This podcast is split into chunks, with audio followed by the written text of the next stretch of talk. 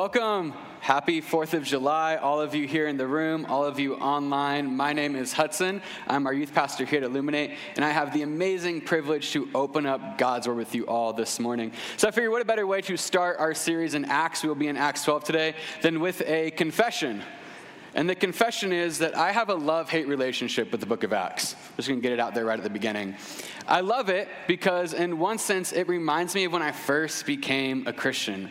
I was 17 years old, and overnight, God transformed my life from a drug addict who got kicked out of his house to a high school student who carried his Bible to every single class with him so he could read it in between classes. And I had a group of friends that had a similar story to mine, and we would meet on Friday nights and we would worship God, we would sing, and we would pray for hours on end. And then on Saturdays, we'd go downtown and we'd serve the homeless, we'd pass out food and socks, and we'd pray with them and we'd share our testimonies. And on some occasions, you would find us screaming, Jesus loves you from the street corner. It was an amazing time in my life, but I did say that it was a love hate relationship because, see, over time, life happened college, work, relationships, and eventually living on mission for God became nothing more than just making sure I got to church every week. And I share that with you because I'm sure some of you in this room, you once felt a call, a passion, a purpose for how you were going to live on mission for God. But then life happened, distractions happened, and that was even before COVID. I mean, 2020 took just about every single one of us out of the game. And the worst part of that was the battle was maybe never greater. And now, as society is re emerging, the fact that the harvest is plentiful, yet the laborers are few, has maybe never been more true. And what we see through this series in the book of Acts, How to Change the World, is a call for us to re enlist in the battle. And I want to take a second just to pause because some of you, You've been fighting on the front lines this whole time. And I just want to say thank you because our church would not be where it is today. Our community would not be where it is today if it wasn't for so many of you faithfully serving. And I hope today serves as just an encouragement to you to keep taking ground for the gospel, to keep fighting the battle because God is doing a work here. He is transforming lives, and we get to be a part of it by partnering with Him in His mission. And my hope today is to take that idea and just get really practical with it. Because what we're going to see in Acts chapter 12 is how the early church prepared and engaged their hearts for battle. In fact, my big idea for today is this faithful prayers prepare and engage our hearts for battle. Quick recap on the book of Acts. Acts starts with Jesus in chapter 1 and his ascension into heaven. But before he leaves, he gives a command to his disciples, thus giving it to us. And it says this You will be my witnesses in Jerusalem and in all Judea and Samaria and to the ends of the earth. That's his command. He ascends into heaven. Then, chapter 2, Acts chapter 2, Pentecost happens. The Holy Spirit falls on the disciples and they begin preaching Jesus. And it's this amazing time where thousands of people are getting saved. And we see the formation of the early church. But about as soon as the church is formed, persecution hits. And God, in his infinite wisdom and sovereignty, actually uses this persecution to accomplish his Jesus' command. Because as the church begins to be persecuted, they take the gospel message out into Judea, Samaria, and to the rest of the world. However, our context for today finds us back in Jerusalem with a guy named Herod. So we're going to pick up in Acts chapter 12, verses 1 through 3, and it says this About that time, Herod the king laid violent hands on some who belonged to the church. He killed James, the brother of John, with the sword. And when he saw that it pleased the Jews, he proceeded to arrest Peter also. This was during the days of unleavened bread. So there are many Herods in the Bible. We actually heard Jason refer to one last week. And the one we have today is King Herod Agrippa I. And he is the grandson of Herod the Great. That's the Herod we read about during the Christ, er, around Christmas time. So Herod Agrippa I, he had an interesting relationship with Rome. And by that, I mean Rome didn't like this guy. In fact, in his youth, he got in some trouble and he actually found himself arrested and in jail. But in Acts chapter 12, we find him ruling over all of northern Palestine, which even came to include Judea and Samaria as well. So this is a large territory. And because he had this rocky relationship with Rome, he needed the support of the Jews. And so what he realizes is the Jews like it when I kill Christians. So what does he do? He gets his hand on a Christian, one of the leaders of the church, James, and he kills James. And for all of my youth students in the room, we've been studying the book of James. This was a different James. This was James, the disciple, the son of Zebedee. So he kills James, and then as soon as he can, he gets his hands on Peter, throws Peter in jail, and he plans to execute him. And this is where we continue reading in Acts verse or chapter 12 verse 4. And when he had seized him, he put him in prison delivering him over to four squads of soldiers to guard him, intending after the Passover to bring him out to the people. So Herod grabs Peter and throws him in prison, but we get this detail with four squads of soldiers watching him. And within these four squads of soldiers, there would have been four soldiers each, two of which would have been physically chained to Peter. This is maximum security prison. We have to ask the question why all this trouble for this apostle Peter? Well, see, Peter had a reputation for himself. This is the third time in the book of Acts that Peter's been arrested. Acts chapter 4, Peter and John get thrown in jail, and the people that throw them in jail end up letting them go, but they tell them, stop preaching about Jesus. Well, they continue to preach about Jesus. Acts 5 rolls around. Peter, as well as some of the other apostles, gets thrown in jail, but this time, an angel breaks them out. And they go right back to preaching about Jesus. So here, King Herod gets Peter in Acts chapter 12, and he is taking no chances with Peter getting out. Herod meant business. He already killed James. Now he has Peter. And the church is nervous. But what do we see them doing? Verse 5, it says this So Peter was kept in prison, but earnest prayer for him was made to God by the church. So the church, though they're fearful, they made earnest prayers to God for him. Now, I'll be honest, we're just going to keep kind of confessing things to you all this morning. I'm a Christian, you might be able to relate to that. And for that reason, people come to me and they say, Hey, this thing is going on in my life, small things, big things. Would you pray for me? Now, I am not the type of sinner that says, Yeah, I'll pray for you, then never prays for them. Not that type of sinner. However, I am the type of sinner that oftentimes will just kind of lump it into my prayer before dinner. God be with this person. Thank you for the meatloaf. Amen. Let's eat.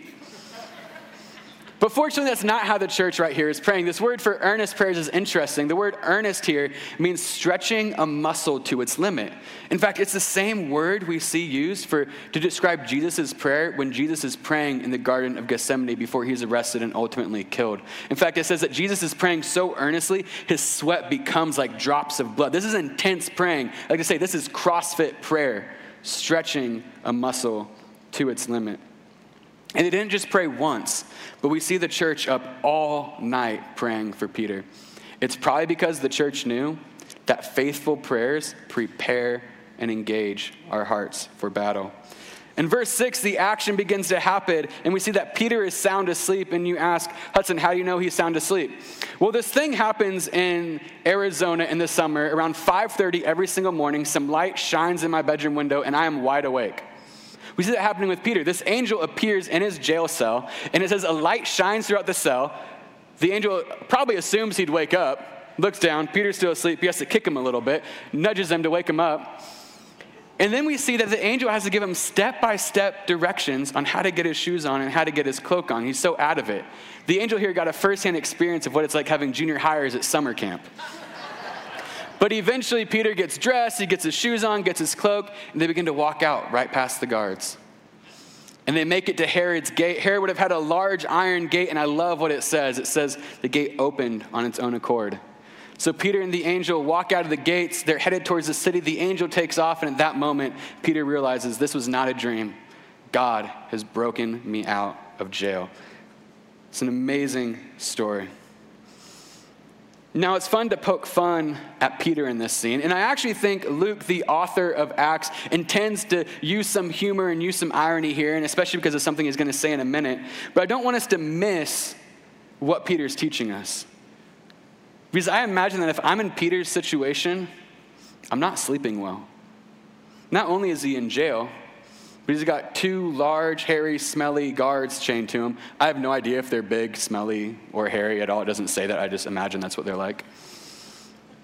But more than that, it's the night before he's going to be executed. If it's me, I don't think that I'm getting very much sleep. Peter seems fearless in the face of death. And it's the same demeanor we see from Paul and from many of the Christian martyrs. And I want you to just sit and ask the question for a minute How can they stand so fearless in the face of death? I don't think the answer is going to blow your minds at all, but I do want us to sit here and ponder this for a minute. See, they trusted God and his plan for their life. Because faithful prayers give us an eternal perspective. This is the third time Peter's been arrested. God's already got him out twice, and he knows that if it's God's will for him to survive, God will break him out a third time. But he also knows that if it's God's will that he would die, God's still going to receive the glory. And guess what? Peter gets his reward, and he's going home. The reason I believe the gospel does so well among persecution is because Christians who are persecuted, Christians who face death because of their faith, I think they actually begin to know what the Christian life is all about. I want us to see what Paul writes in Philippians chapter 1, verses 21 through 24. He's writing this from jail, facing an inevitable uh, execution. And here's what Paul says For me to live is Christ, and to die is gain. If I am to live in the flesh, that means fruitful labor for me. Yet which shall I choose? I cannot tell. I'm hard pressed between the two. My desire is to depart and be with Christ, for that is far better. But to remain in the flesh is more necessary on your account. Paul, you, myself, either we're going to keep living or we're going to die. And what a mature Christian realizes is that as soon as we say that Jesus is Lord of our life, our life isn't our own anyway. And we understand that if we're alive, it's because God still has work for us to do. And if we die, we get our reward. We get to go home. Now, I understand some of you being in the battle, especially this last year, has cost you something. It's cost you relationships. Maybe it's caused tension in your marriage. Maybe you no longer have a relationship with one of your children because of the last year. Maybe you've had to stand up for your beliefs, your conviction, and your faith at work in a way that you weren't emotionally, mentally, or spiritually ready to do. And for some of us, we know what entering the battle is going to cost. Jesus makes it clear the world hated him and it's going to hate us as well. But here's the good news Jesus overcame the world and he is the proof of the resurrection. And so we enter the battle knowing that it may even cost us our life, but we know that though the battle may cost us our life, the war has already been won, the decision has already been made. Jesus gets the victory. See, faithful prayers give us an eternal perspective. And Peter had this perspective. Peter is resting, knowing whatever may happen, it's God's will, and God will receive the glory. The church also had this perspective. But we don't see them sitting back and doing nothing. We see them up all night making earnest prayers on Peter's account. And so we continue reading in Acts chapter 12, verse 12. When he realized this, he went to the house of Mary, the mother of John, whose other name was Mark, where many were gathered together and were praying. And when he knocked at the door of the gateway, a servant girl named Rhoda came to answer. Recognizing Peter's voice, in her joy, she did not open the gate, but ran and reported that Peter was standing at the gate. This is why I think Luke's trying to be a little bit humorous, because here it is this girl named Rhoda. She's obviously been in the house. She's been hearing these prayers being made for Peter all night. She gets to the gate where there's knocking, and she clearly knows Peter well enough to recognize his voice. She realizes God has answered our prayers. And so, in her excitement, what does she do? She leaves the fugitive, the guy on the run who might have guards after him outside and then goes back inside to tell the people who were praying for him. And then we see their response in verse 15. They said to her, You were out of your mind, but she kept insisting that it was so. And they kept saying, It is his angel. But Peter continued knocking, and when they opened, they saw him and were amazed. So our girl Rhoda reports to the people, God has answered our prayers. And the people respond, No, no, there's no way. It has to be his angel. There's no way that Peter's at the gate. Hopefully, this is encouraging to some of us that even this early church, all the faith they had, the way they prayed for everything, they still had some doubts. However, let's not miss that they continued to pray regardless of those doubts. Because faithful prayers prepare and engage our hearts for battle. So, my question for you is this if faithful prayers are an indication of how prepared we are, of how engaged we are in the battle, in the battle just being God's mission in the world to fulfill what Jesus commanded us to take the gospel into our communities and into the world, if it's a sign of how engaged we are, how are you doing? You might be thinking, come on, Hudson. Is prayer really that great an indicator of how engaged we are? Well, I think so. I really do. But I also understand your concern. I already said that I have a love hate relationship with the book of Acts. And one of the points of tension for me is just the way the early church prayed. I mean, come on. These people are praying about everything. It's not even that they're praying, they're praying with faith. They're praying with expectation that God's going to show up, and they're praying in the Spirit, and they're experiencing God in a way that I just don't feel like I always experience in my prayers. Even more than that, I've had seasons of my life as a Christian where I just don't like to pray. You guys are judging me, but I know enough of you to know I'm not the only one here. I mean, praying can be hard. Praying can seem redundant, it can seem boring. And honestly, it feels irresponsible sometimes. If something wrong is going on in my life, why would I stop and pray for it? Going to go out and start fixing whatever it is that's going on. But if I'm going to get even more to the heart of the issue, maybe the reason we struggle with prayer Maybe the reason some of you don't like my big idea for today is because we know what it's like to pray for things, good things, godly things, and to have them still not go our way. I mean, we've prayed for friends and family members who have been sick just to watch them get worse and sometimes even die. We know what it's like to pray for broken marriages just to watch it end in divorce and a broken home.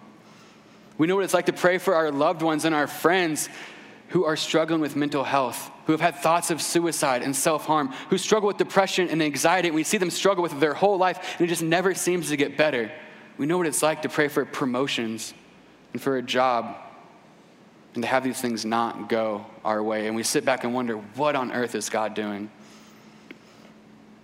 And I say all that, and I've experienced all that and I do want to say, I've also experienced God come through and answer prayers in ways I never imagined He would. But if you're sitting here today and you're struggling with that fear and maybe that frustration, you're not alone. There are probably other people in this room struggling with that same thing. Not only are you not alone, but your feelings are valid in that. I totally understand why you would feel that way. Because after we pray enough times for God to move and we don't see Him move, honestly, we just begin to not trust God anymore. And if you're in that place, it's okay. But I want to encourage you today don't leave it there. Continue to bring those fears, continue to bring those doubts, continue to bring those frustrations to God. And continue to bring them to your community here at Illuminate. Continue to bring them to godly people who will encourage you, who will love you, but also continue to point you back to Jesus.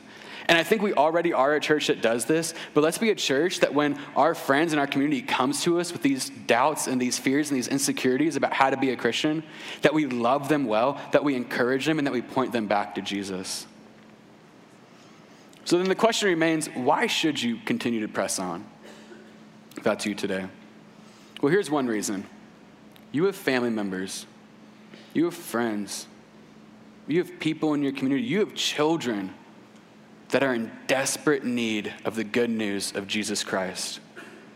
And we see in Acts that it's our responsibility to partner in God, to partner with God, to take that gospel message into our families, into our friend groups, into our communities, and into the world. And what's the first step to engaging in battle? Faithful prayers. Not because God's going to answer all of our prayers, but because when we are faithful in prayer, it aligns our desires with God's. To frame that in scripture for you, when we abide in Christ through faithful prayers, or sorry, we abide in Christ through faithful prayers. And look what Jesus says in John chapter 15, verse 7 through 8. If you abide in me and my words abide in you, ask whatever you wish and it will be done for you. By this my Father is glorified, that you bear much fruit and so prove to be my disciples. Now we don't know exactly what the church was praying. I assume that they were praying that Peter would be released. I imagine they prayed that James wouldn't have died. But even more than that, I imagine they are praying, God, whatever the outcome may be, your will be done, and may you receive the glory. Because he always will, and he always does. We find the church in a dark place in this story. Things are looking bad for them. Herod's got power. Herod is grabbing and killing Christians, and it seems like nothing can stop him. But this is why it's important that we abide in Christ. Here is why prayer is how we prepare and engage for battle. Because Herod may seem big, Herod may seem like he has power, Herod may even be sitting on a throne. But abiding in Christ reminds us that our God sits on the throne and he crushes, destroys, and laughs at those who come against him, his people, and his church. And because the church took seriously this command to abide in Christ, they also knew this that faithful prayers remind us who is on the throne. And because the church knew their scriptures, they knew what Psalm 2 said. And I know they know what Psalm 2 said because in Acts 4, when Peter and John get released from prison, they meet up with some other Christians and they begin reciting Psalm 2 together. Because here's what Psalm 2 says, starting in verse 2. The kings of the earth set themselves, and the rulers take counsel together against the Lord and against his anointed, saying, Let us burst their bonds apart and cast away their cords from us. But he who sits in the heavens laughs, and the Lord holds them in derision. Then he will speak to them in his wrath and terrify them in his fury, saying, As for me, I have set my king on Zion, my holy hill. Herod made a plot against God and his people. So let's see how it plays out for Herod. Uh, Acts 12, verse 21 says this On an appointed day, Herod put on his royal robes, took his seat upon the throne, and delivered an oration to them. And the people were shouting, The voice of a God and not of a man. Immediately, an angel of the Lord struck him down because he did not give God the glory. And he was eaten by worms and breathed his last. Why did Luke, the author of Acts, choose to put this chapter right in the middle of this narrative of the early church forming and the gospel going out into the ends of the earth? I believe he put it here because he knows as we engage in battle, we're going to face opposition. Some of you have been facing opposition. And Luke wants us to know that even if our opposition seems powerful, even if it seems big, even if it could actually take your life, we do not need to fear. And we do not need to back God down because our God sits on the throne over all of the cosmos and he has the back of his people and his church. These Christians were scared. These Christians felt hopeless. But when Herod came with power, they came with prayer. And Acts ends with Herod dead and Peter freed. Faithful prayers prepare and engage our hearts for battle. So, my challenge for us this week is simple and it's practical, but I encourage you to practice this with us. So, my challenge is every day for the next seven days, I want you to pray. And every day for the next seven days, I want you to pray for the same thing. And in that prayer, I want you to ask God for how He would have you physically engage in the battle. Again, the battle being taking the gospel, the good news of Jesus, into your communities and into the world.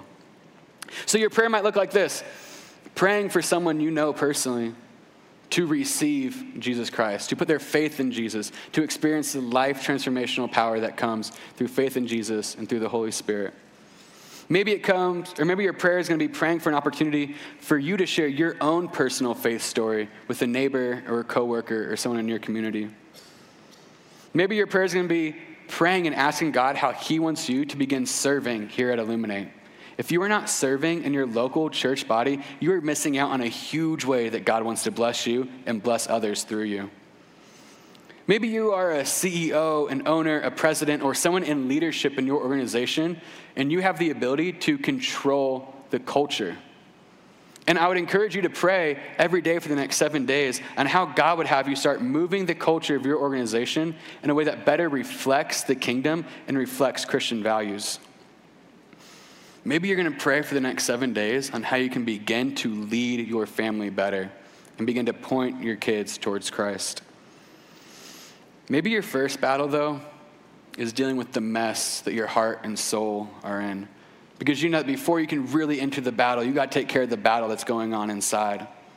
And if that's you, I'd encourage you to pray over the next seven days for the next step God would have you take in your journey of healing. And it might not be for everybody in this room, except for Kirby kind of just said it is for everybody in this room. So I guess I won't say that. But Celebrate Recovery is an amazing ministry. And more than Celebrate Recovery and the ministry that that is, Kirby and his team are some of the best people you will meet. And so I encourage you to go talk to them afterwards. Lastly, maybe you're here today and you aren't a Christian. And if that's you, I'm genuinely so excited you're here. Non Christians are just way more fun than Christians. But seriously, I'm so glad that you're here. And I want to say this this Jesus we talk about and we sing about, he's not some far off, removed deity, but he's close and he's near and he's personal. I think the greatest desire every human has is to be known and to be loved. And the greatest fear we have is that if someone ever fully knew us, it'd be impossible to love us or accept us. But what we find in the person and work of Jesus is that you are fully known and fully loved. I want to prove to you just how much God does love you. See, Peter wasn't the first person we see in Scripture arrested and sentenced to be executed during the Jewish festival of unleavened bread. That's also when Jesus was arrested. But God loved us so much that he did not break Jesus out of jail, but rather he gave Jesus up to death on a cross to reconcile our relationship with God that had been distorted by sin. But the good news is that Jesus did not stay dead, but three days later rose from the dead. And in his resurrection, he said that life or that death does not have the final word over him, and death does not have the final word over your life. And when you put your faith and hope in Jesus, and you make him Lord of your life, you have an eternity sealed with his peace, his hope, and his joy and his love. And the even better news is this you don't have to wait till you die to experience those things. When you give your life to Jesus, when you put your faith in Him, when you say, Jesus, you are Lord of my life, you experience His hope, His joy, and His love.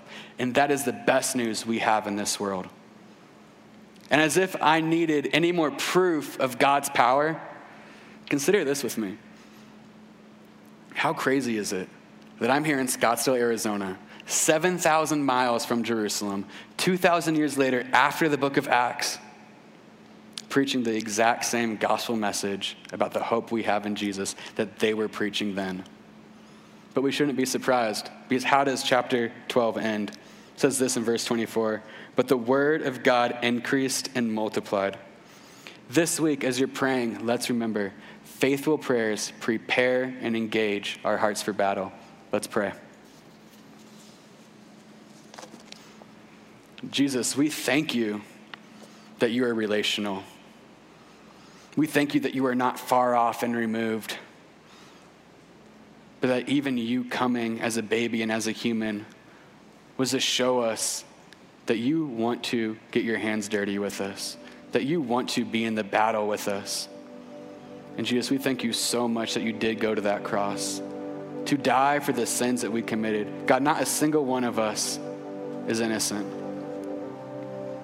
And I thank you for your resurrection, the hope of the world that there is life, that there is hope, that even death does not have the final word over our battles.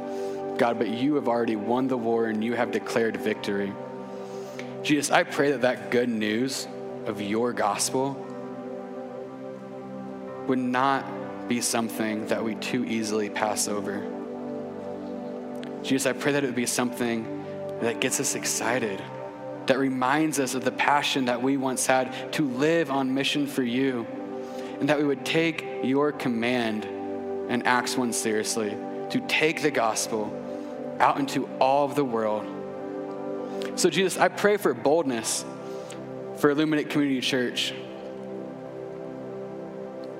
boldness in sharing our stories, boldness in sharing about you, and knowing that that boldness comes from the fact that we have the greatest news in the entire world, and that we are going into a world that is hurt and broken and in desperate need of that news.